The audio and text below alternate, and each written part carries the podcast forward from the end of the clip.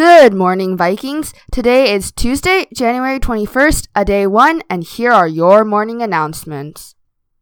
Are you graduating or leaving the WRDSB at the end of the semester?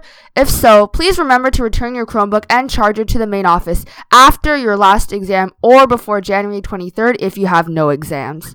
Also, your computer and email account will be disabled shortly after you leave or graduate, so don't forget to back up all your important data and email. Please be sure that people and organizations who need to contact you have your personal email address. You will not be able to access your at wrdsb.ca email after you leave the school board. If you have any questions or concerns, please see Ms. Penteker.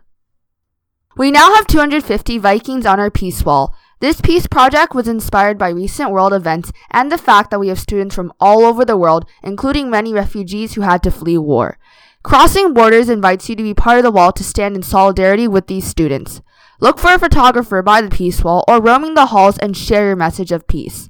Let's build a wall of peace. And that's all for your morning announcements, Vikes. Have a great day one.